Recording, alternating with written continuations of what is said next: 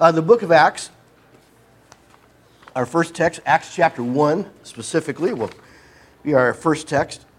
We're going to talk this morning about prayer in the life of Lake Merced. Prayer in the life of Lake Merced. Uh, we're reflecting uh, this summer, at least in my teaching, upon things that affect our, our church life. Go ahead, Nathaniel, and you can go ahead and bring that up. We're looking at things that affect us as we consider uh, our place here at Lake Merced. We've experienced a lot of turnover, but we've always experienced, at least since I've been here, a lot of turnover. As you talk to Eileen, as you talk to Janet, people who've been here a long time, people have come and go. They've come and gone at different times. The church has gone through a lot of very painful, difficult times. It's gone through uh, good times, uh, which is typical of a lot of churches. But there are not too many churches that are as uniquely placed for opportunities for good than the church here at Lake Merced. We've talked in weeks past about our location here on Brotherhood Way, our building facility size, our parking. Many churches would love to have these things. And to be in the city of San Francisco, where the gospel is greatly needed, as it is everywhere, but especially here. So, for us to be an outpost of faith, of devotion to God, of a desire to practice New Testament Christianity, uh, to be an authentic group of people that people can come meet with and they can trust and they can be comfortable around, that is a great blessing. Again, we have many things that other churches would love to have. so, Say that again? We have it all, and we just have to build upon having it all. Instead of looking at, oh boy, we wish these seats were filled, and we do, we have to see what we already have. And that's exactly, again, what Paul, I'm sorry, not Paul, but the angel of the Lord, as he spoke from Jesus to the church in Philadelphia, you have but a little strength, but behold, before you is an open door. So we want to make sure that we open all the doors that God has made open to us even though we're a small church. And this morning we're going to talk about the open door that's always open, that is prayer, and especially how important prayer is to a smaller church. We're going to look to understand the importance and influence of praying as a church. I want you to think just for a moment just to what we're doing when we pray. We are doing something that God has called upon us to do the creator of this world has called upon us to talk to him. He doesn't make us make an appointment. He doesn't make us talk for only a certain amount of time and then he needs to go on to somebody else. He never tells us that this concern is too small or you've asked me about this too many times. With God, uh, as the song Nathaniel led represents, a sweet hour of prayer and but Jesus at times spent all night in prayer. But then we find at times prayers can be very short. In fact, most of the recorded prayers, especially in the New Testament, are very short. Prayer is something that's very flexible regarding what we do, but it's very powerful concerning what we're doing. The God, the creator of this world, the one who sustains this world by his mighty hand, the one who knows every one of our weaknesses, every one of our struggles, the one who can see into the future, the one who knows our past doesn't hold it against us. The most important person in our life seeks to listen to us. And we know that very well personally. A lot of times we don't apply it as much to our life as the church, as far as praying together even though, as the church, when we're home alone praying, we're praying as the church. But we tend to think of those prayers as more personal. But there's also time we spend praying together as a church. And this is one area we can always work on. And even though we're a smaller church, this is one area that we can really thrive. We may not have a big program or a project like a lot of big churches might have or numerous classes, but we can pray. and we can pray as powerfully as any church that has hundreds or thousands of members. So this morning we're going to make five observations about prayer. You'll see those already in your notes. We'll just go through them fairly quickly to kind of see them. A lot of them are things we're familiar with, but we need to underline them or underscore them. and then we'll talk just briefly about 10 ways we can improve our praying right now. All right, let's go ahead and t- take a look at five observations about church prayer. First of all, it's essential. Church prayer is essential to church life, it's our lifeline.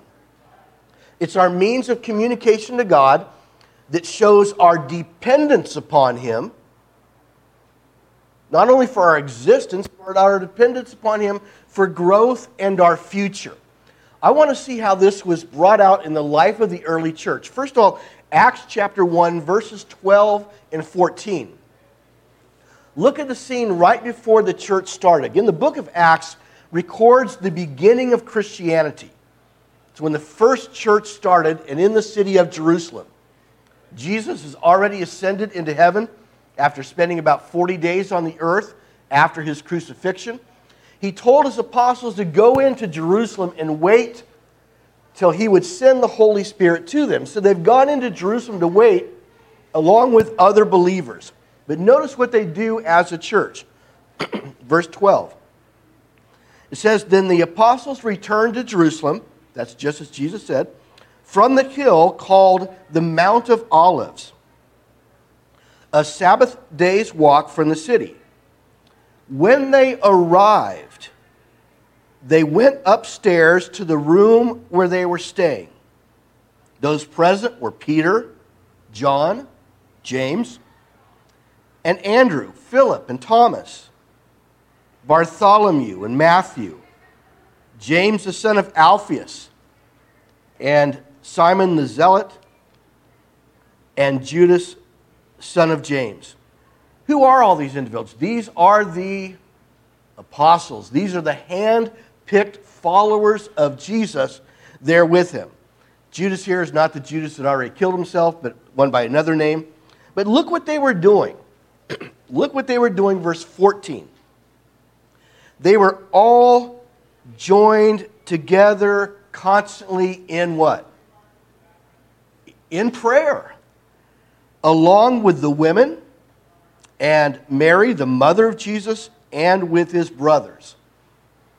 So here you have the group of apostles going right to where Jesus told them to, meeting up with other believers, which included the mother of Jesus women who played a prominent part in the early beginnings of the church and showed great faith in Jesus when others didn't, and with Jesus' brothers who have now been converted. But look what they were doing. They weren't coming up with a big budget. uh, they weren't trying to run the numbers, look at the data, and to see what kind of the conversion projects they need to engage in. They weren't interested in building a big building. Uh, they weren't doing anything like that. It says they were constantly in prayer. They recognized the most important thing to their church life at this point was being together, and the activity was praying together. It was essential before they even became the churches. They're waiting for the Lord to send a spirit.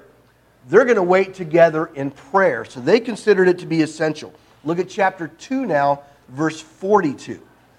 Next chapter, chapter 2, verse 42. In chapter 2, we find 3,000 people baptized into Jesus Christ. Peter preached the first sermon. People were convicted in heart. They asked, What can we do to be saved? And Peter told them, Repent be baptized, every one of you, for the remission of your sins, and you shall receive the gift of the Holy Spirit. So the church begins. But notice what they do even after beginning. Verse 42. They devoted themselves, they devoted themselves to the apostles' teaching and to fellowship, the breaking of bread, and to what? Prayer. Let's just stop there looking at that one verse. It says, first of all, they devoted themselves to these things. Doesn't say they thought it was a good idea that, hey, maybe someone should pray. uh, they didn't look at it like that. They devoted themselves, they already were devoting themselves to prayer before they began as a church. We saw that in chapter 1. Now they're continuing that under this powerful sense of devotion. It says they're devoting themselves to the apostles' teaching. We looked at that two weeks ago. So the apostles were teaching them as Jesus said they would, as they received teaching also from the Holy Spirit about what to do. So prayer must have been an instruction from God. They were breaking bread, and here that metaphor is most likely for the Lord's Supper. But prayer is right there. Yet they don't have a church building, they don't have elders, they don't have a budget. Uh, to my number, they haven't even, or to my knowledge, they haven't even taken a contribution yet. But the one thing they can do is they can pray. And we're going to talk about the freedom we have simply to pray, even when we have nothing else. But right now, just notice that they believed it to be essential. Fast forward now to the 12th chapter of Acts. Um, the significance of going forward to chapter 12 is that persecution of the church has now started. It started in chapter 8.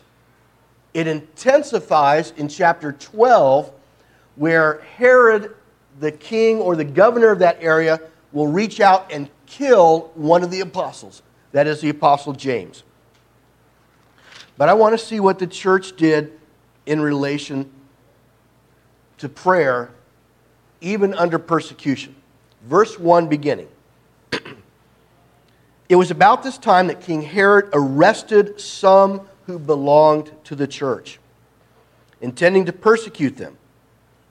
He had James, the brother of John, put to death with a sword. When he saw that this met with approval among the Jews, he proceeded to seize Peter also. this happened during the festival of unleavened bread. After arresting him, he put him in prison, handing him over to be guarded by four squads of four soldiers each. Herod intended to bring him out for public trial. Excuse me, after the Passover. Notice verse 5 now. So Peter was kept in prison, but the church was earnestly praying to God for him. Stop here. Notice that James has already been killed. Herod notices, hey, he got a lot of attention from the Jewish people that hated these early Christians, so he, he goes ahead and imprisons the Apostle Peter and he, he's looking to bring him to trial, verse 4, after the Passover. Verse 5, Peter's kept in prison. But what is the church doing? Are they protesting? Are they leading a political protest saying, hey, you can't, you can't imprison us as Christians, we have rights? Are they doing that? Uh, are they abandoning assembling altogether? no, we don't find any record of that. But we do find Luke recording they continue, they're continuing in doing what? Praying.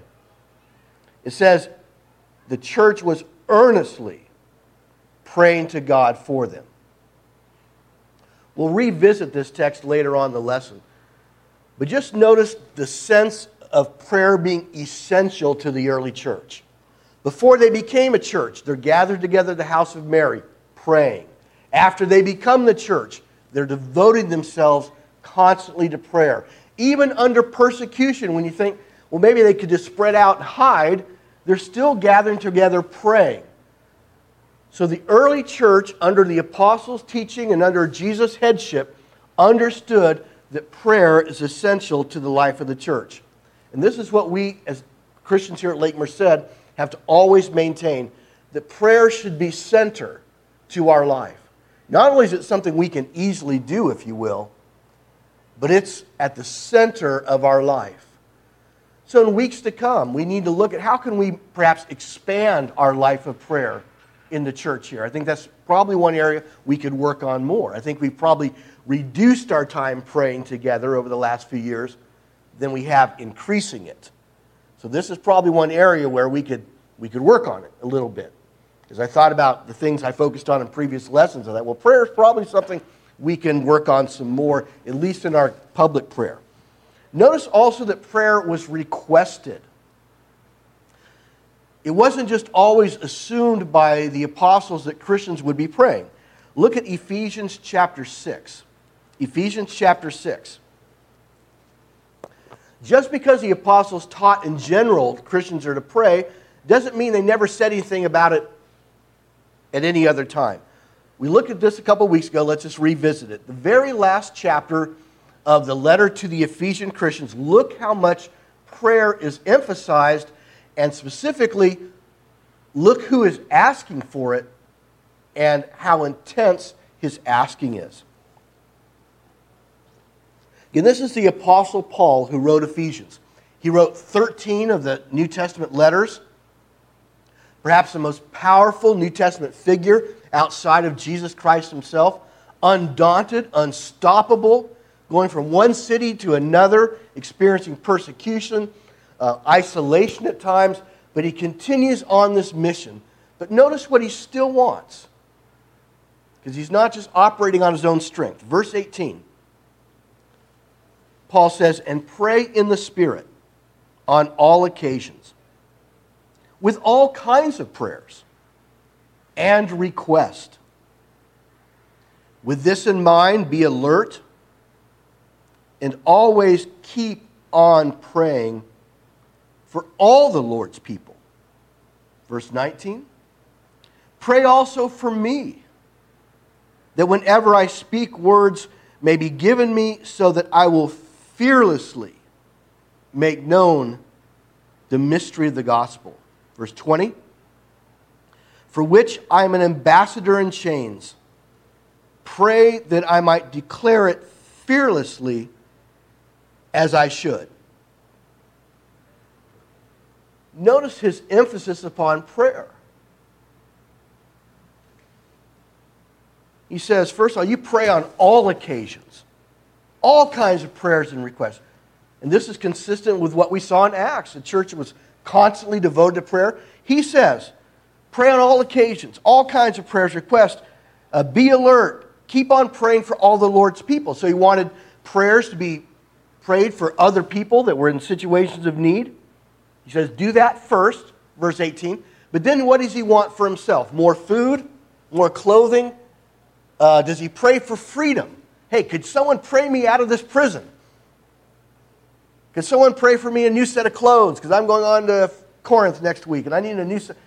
He says, pray that he might what? Even though he's imprisoned, he says he's an ambassador in chains. He's simply praying for what? Give me words and strength behind those words, that I might declare it boldly or fearlessly. He recognized that the key to his strength was not listening to like a, a set of cassette tapes on how to be bold, how to say things strongly at the right time, uh, how to emphasize. He simply says, Pray that I might be bold about what I know is true just like in our culture in these times and in this area, it's not easy to talk about the things of Christianity in a comfortable way because we don't know how people are hearing them. And we're not in the majority in this area. And Paul was in the same circumstance. So we request that prayers be made for him. So if he needs prayer, and he knows people need prayer in the first century, how much more should we in this time and in this place sense our need of prayer and pray for the same things. Look at another text where the same thought is brought out. 1 Thessalonians. 1 Thessalonians chapter 5. And a lot of times we'll look at two texts simply to show that there's a pattern for something which shows how, important it is. Here, Paul is speaking to an entirely different church, the church in Thessalonica. You can visit that place today. You can see the grounds, not the actual church building. They didn't have one, but you can visit. It's called Thessaloniki. If you see it on the map, but it's ancient Thessalonica. Notice how Paul ends this letter. It's very similar to the ending of Ephesians. Verse 16, 1 Thessalonians chapter 5. He says in verse 16, rejoice always. Then he says, verse 17, what? Pray continually. Give thanks in all circumstances, for this is God's will for you in Christ Jesus. Do not put out the Spirit's fire, verse 19. Do not treat prophecies with contempt, but test them all. Hold on to what is good, reject what is harmful. May God Himself, the God of peace, sanctify you through and through. May your whole spirit, soul, and body be kept blameless at the coming of our Lord Jesus Christ. The one who calls you is faithful, and he will do it. Then, verse 25 Brothers and sisters, pray for us. Then he says, Greet all God's people with a holy kiss. Thank you, Nathaniel, for bringing the text. I love that. Uh, twice he says, Pray. Verse 17, pray continually. And then he says, Pray for us again. Paul never stopped recognizing his need for prayer, and he never stopped recognizing the need for the brothers and sisters to be praying all the time, or continually, or consistently. Prayer is a lifeline. So prayer is essential. We find it in the New Testament always requested, so that just underscores how much it's needed. Also, it's very doable. Look at Acts chapter 4. Go backwards now, back to the book of Acts. This is a powerful scene of prayer. And I just want to reflect upon how doable prayer is for us and explain what I mean by doable. Acts chapter 4, verse 23. Here in the early stages of persecution, it intensified in chapter 8 and 12, but the threat started in chapter 4.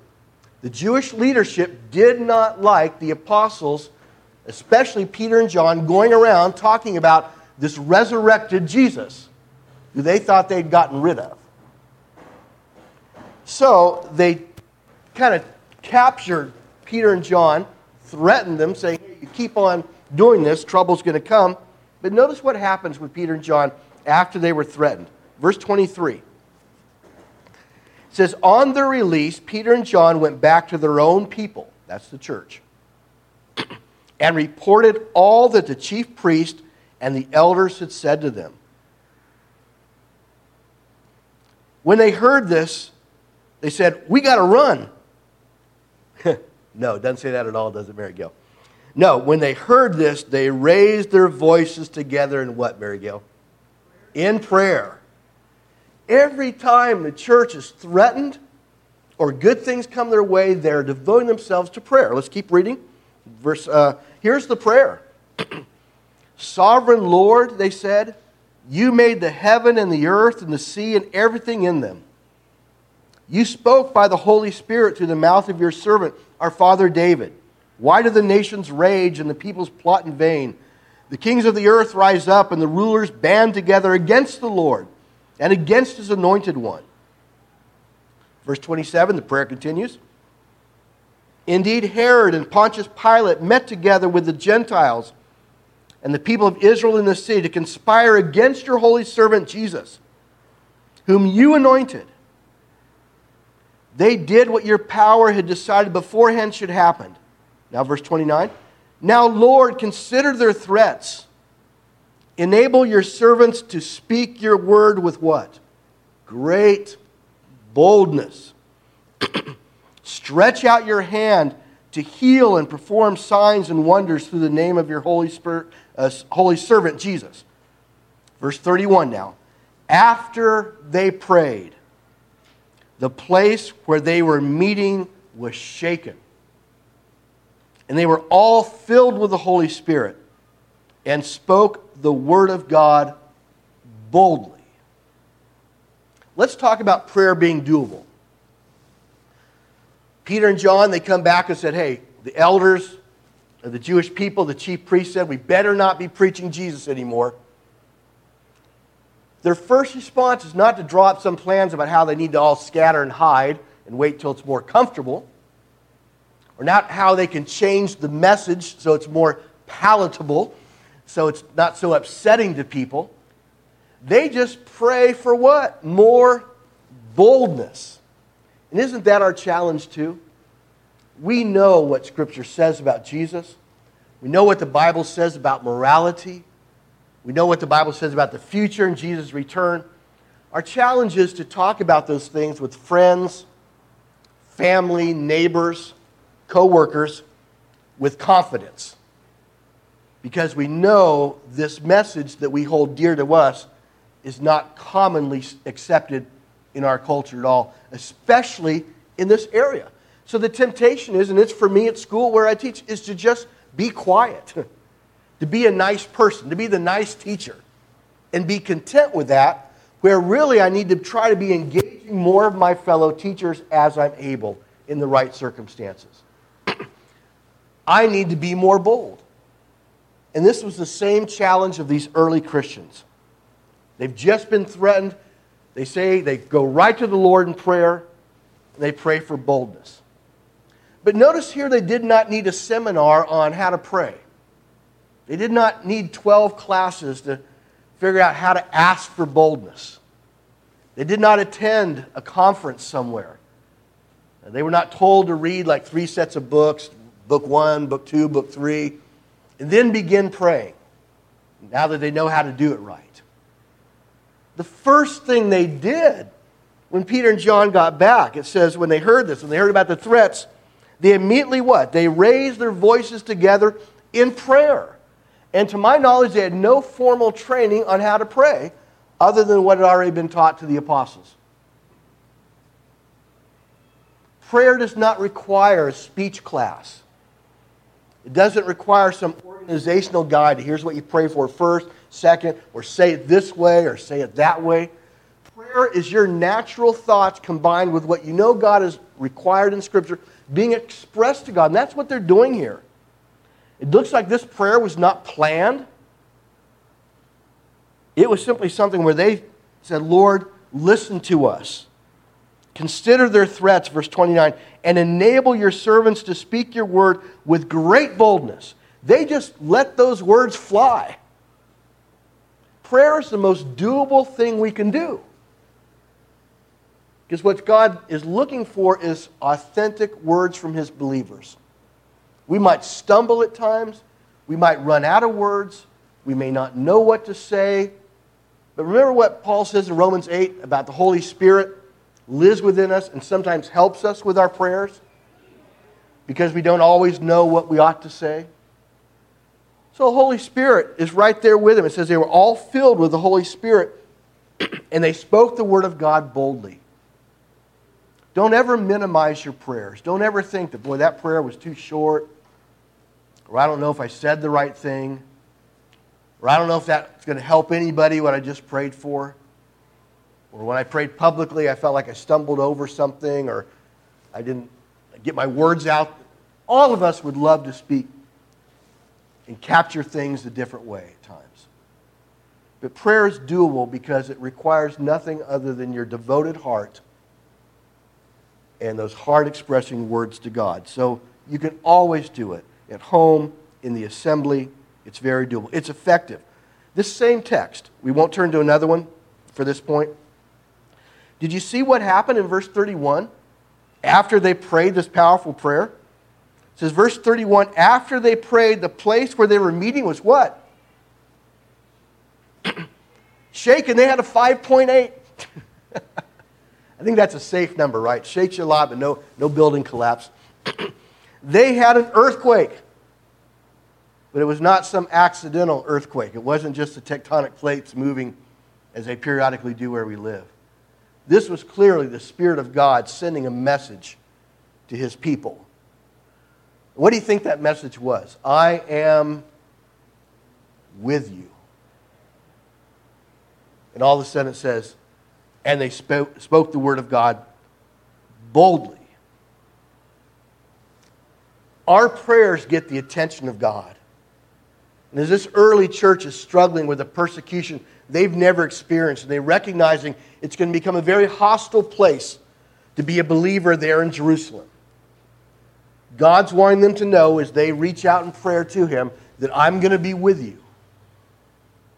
And He actually lets that be known by shaking the building that they were in.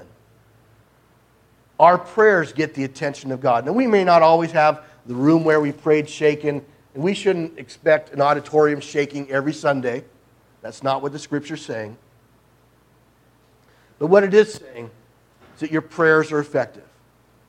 And James, he writes, the prayers of a righteous person affect much or, or effectual. There's an extended text on prayers not only arrive at the ears of God, God is always looking to act upon the prayers of his people. That doesn't always mean he does exactly what they ask for. because he sees things differently. He can see farther down the road or he knows what's best. But they're effective because they get the attention of God. And when God is working on your life, whether it be personal things in your life that you're struggling with, whether it be a marriage or a conflict with someone or a, a work situation, when you're praying about that to God, it's getting His attention. You're calling upon the person that cares the most about your problem and that can do the most about your problem and that will work on it in His time and on His timetable. Prayer is always effective if your life is being lived for God. Another observation, then we'll hit 10 quick points about improving our praying. Look at Acts 12 again. Prayer has examples. Prayer has examples. I said we'd we turn to this text um, earlier in the lesson, but this is the one, the text where James had already been killed by Herod. First apostolic martyr the Apostle James killed, Herod says, Hey, that got me a lot of attention. I'm going to take Peter now and put him in prison and put him on trial, and presumably he's going to kill Peter too. but notice what the church does. Let's start again, verse 1, and let's go right through verse 17 and look at how God responded to the prayers of the church about Peter. This is a very candid camera picture of the church praying. How many of you remember that old show, Candid Camera? It's probably one of those beginning reality shows where they would have a camera on. You guys all remember that? Uh, yeah, where they'd have a camera. I think some might be too young. I don't know. But uh, uh, they, they would put a camera, a hidden camera, to just see how people would act when they didn't know they were on camera. And Allen Funt, I believe, was the, the host of that show and it just saw people in humorous situations. This is humorous as well as powerful. Let's begin reading Acts chapter 12, verse 1. It was about this time that King Herod arrested some who belonged to the church, intending to persecute them. He had James, the brother of John, put to death with the sword. Verse 3 When he saw that this met with approval among the Jews, he proceeded to seize Peter also. This happened during the festival of unleavened bread. After arresting him, he put him in prison, handing him over to be guarded by four squads of four soldiers each. Herod intended to bring him out for public trial after the Passover. Verse 5 So Peter was kept in prison, but the church was earnestly praying to God for him. Let's pause here. So he's in prison. The church is earnestly praying to God. What do you think is the number one thing they're praying for for Peter? They hope he gets out. yes, they know what happened to James. He did not get out, he was killed. and now, the most prominent apostle, Peter, looks like he's about to meet the same fate. So, if we were gathered together and Peter was in prison, that would be the number one. I'd ask, Jay, could you pray that Peter might get out? And I then ask, uh, someone else, hey, could you pray that he might be given boldness? Barbara, could you pray for that? Things like that. But getting out's number one. Let's read on. Verse 6 That night, or the night before Herod was to bring him to trial, Peter was sleeping between two soldiers, bound with two chains, and sentries stood guard at the entrance. Suddenly, an angel of the Lord appeared and the light shone in the cell. he struck Peter on the side and woke him up. Quick, get up, he said. And the chains fell off Peter's wrist. Verse 8 Then the angel said to him, Put on your clothes and sandals. And Peter did so. Wrap your cloak around you and follow me, the angel told him.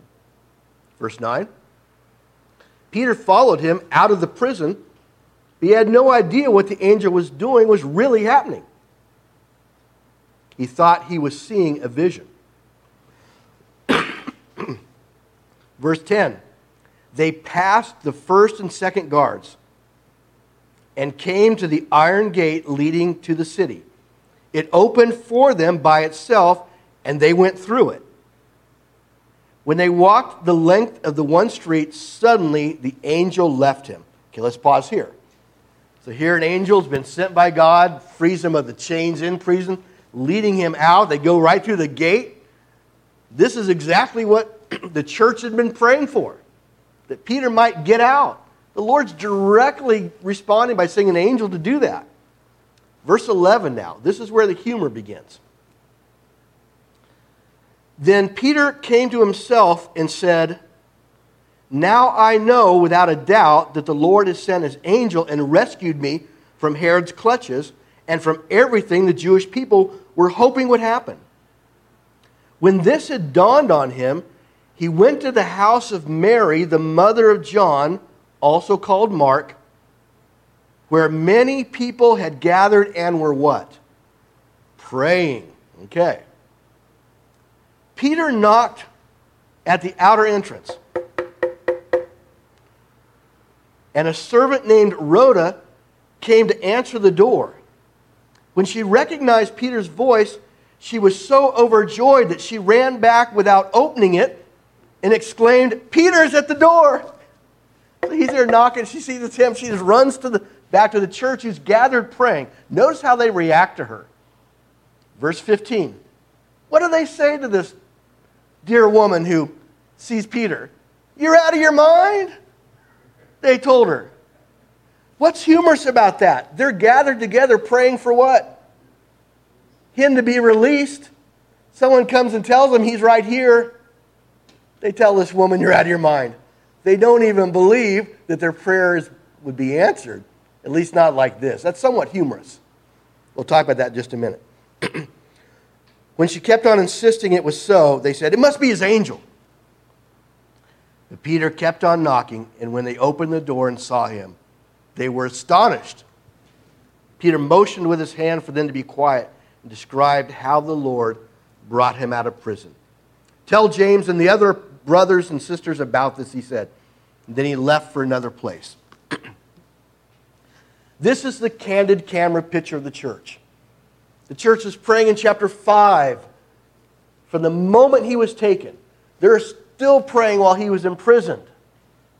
The Lord answers the prayer directly through an angel that just gives them a personal escort right out of prison, right to the front door of the church building. Someone goes and says, Hey, it's Peter. And they tell her, Hey, you're crazy. That's our challenge with prayer really believing God's going to do the very thing we ask for. And we're simply called upon to pray. But James says the prayer of the righteous, or the prayer prayed in faith, avails much. We may not always receive by God's providence what we're asking for. That's another point. But we at least need to believe that God can and will in His providence, fulfill our prayers and not be caught here having the prayer answered and us not even know it. So these examples are powerful. Let's talk about 10 ways to improve our praying right now, real quick, and then we're done. I'll just read these and let you kind of work them out. First of all, we want to improve our praying as a church. Do this get in the habit of praying for necessities, blessings, strengthened for others. The best way to strengthen our corporate prayer life is strengthen our personal prayer life. Make sure you're giving thanks for your food, giving thanks for clean water, electricity, all those things, all the blessings in your life. Make sure you're always praying personally for those things. Never be neglecting prayer, and always be praying for others. Our church life of prayer will be strong if people's individual lives of prayer are strong. Number two, Find a regular time for personal prayer.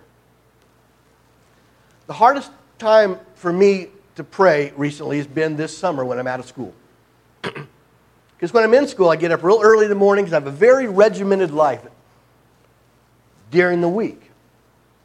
But when you're on summer vacation, you're traveling, everything's different, that's when it's hardest to pray because that regularity is not there anymore. And I've struggled a lot to find regular times to pray.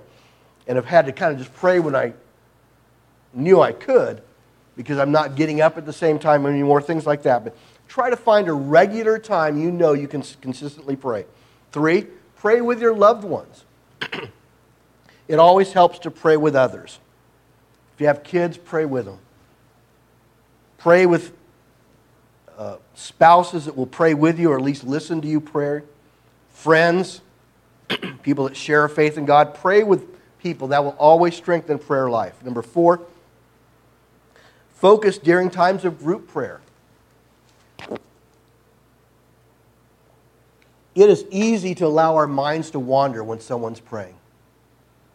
It's easy to think about our day and what we're going to do. It takes work at times, even with our public prayers here, to, to really listen to what someone is praying for. We have to always work on that. So focus during times of group prayer, and that will improve our praying. if you're leading prayer, prepare for those prayers. Sometimes it's best to just pray from the heart if the words naturally flow. But other times, if you recognize, well, maybe my words don't always flow at all, there's nothing wrong with writing down a prayer and thinking about who you'd like to include. These are five practices we can do personally to strengthen our praying. Here's five that will really help Lake Merced. Pray for opportunities for us Pray for more visitors to find their way to us. Pray for seekers that are seeking the Lord to find their way to Lake Merced. That's one thing you can pray for that will be good for the church. Pray for guidance for Lake Merced. Pray for those who teach, myself and Jay and Michael when he comes, and any guest speaker, that they'll choose words the church needs to hear. That's something you can do. Pray to the Lord that we might be blessed with his guidance. Pray for perseverance for the Lake Merced Church. Our job is to hang in there and to not quit as a church. Though we might see people coming and going, it always hurts when people go and move on to other places. Or often it's going to hurt when you leave. And Satan wants that to discourage us and make us think, well, maybe we need to think about wrapping things up here. Or maybe we need to, things like that. We can't have that mindset. We need to keep going to God in prayer that we might not give up and persevere that, and believe that there's an open door here in Lake Merced that we need to open further. Pray for the growth of Lake Merced. Not only numerical growth, but personal growth. We do want to grow in number. We want this building filled because that's a good thing. 3,000 people were baptized on the first day of the gospel being preached, Acts chapter 2. So we want a full building. We want a building full of people in a big building. But also pray that every brother and sister here might be strengthened in their faith going through difficult times, hardship. They might get through taxing family circumstances they might be dealing with or financial hardships that no one knows about. Pray that people here might get through times of loneliness or despair or frustration. Even if you don't know about everyone's personal circumstance here, you can still pray in general for people's well being. And you're praying as the church, and you're praying for our strength. And then finally, pray to God, or pray for God to be glorified, I should say, through Lake Merced. We don't exist here just for ourselves, but we're here for the praise and the glory of God, being the people that He sent His Son to die for. And as we improve our prayer lives, as we become more devoted to prayer, and more in tune to what God wants for us, that will bring God glory. We'll be strengthened, absolutely. But it brings glory to God because we're being the kind of people that He always envisioned when He sacrificed His Son that we were, might be, be brought from darkness to light. And may He always find glory in this church, no matter how big it is or how small it is. He can be glorified in this place. And may we be the ones that bring him glory. just a moment after we sing Nathaniel's song, one, one way of improving our prayer life, I'd like to get back to what we used to do is have a closing prayer. Instead of saying, hey, ever have a great week, which is good, getting back to having a closing prayer. And that, I think, is one way we can improve our prayer life as a church. So we'll do that in just a moment. But hopefully, this has been helpful to you. Everyone has a part in improving the life of prayer in this church. You may not lead prayer in the assembly, but when you are praying together with people, or you're praying strongly at home for this church, you are praying as the church. And God will find different ways to strengthen us through prayer.